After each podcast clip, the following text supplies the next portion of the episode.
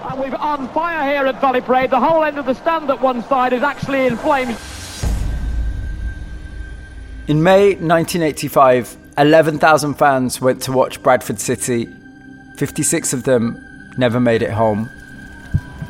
The game is actually stopped here at Valley Parade. It looks like there could be a situation of panic, but all the time people are spilling onto the pitch and people are running around. They're running around beside us. In just a few minutes, a little smoke from beneath the stands turned into the most intense fire the stadium had ever seen. It's thought that temperatures reached 900 degrees.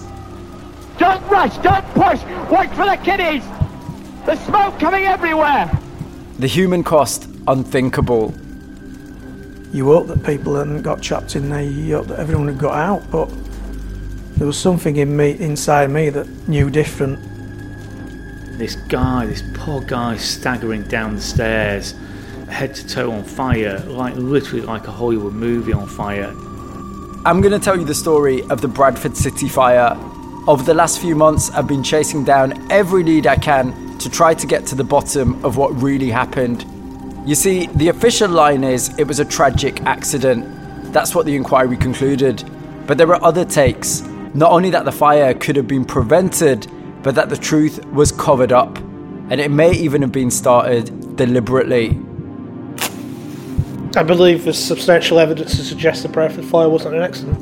Why on that date at that time? All those people died in a stadium owned by a businessman whose proliferation of fires at his properties was a laughingstock. There are holes in the whole thing. Please listen to me, or this will terminate now. I'm listening to you, go for Well, it. shut up then. Uh, don't Will tell you- me to shut No, up. That's gentlemen, entirely inappropriate, stop, stop, actually. stop. My name is Mobeen Azhar. I'm a journalist and I've worked on some ugly stories.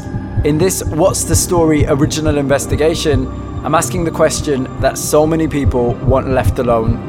What really did happen that day? There's been a potential massive miscarriage of justice here.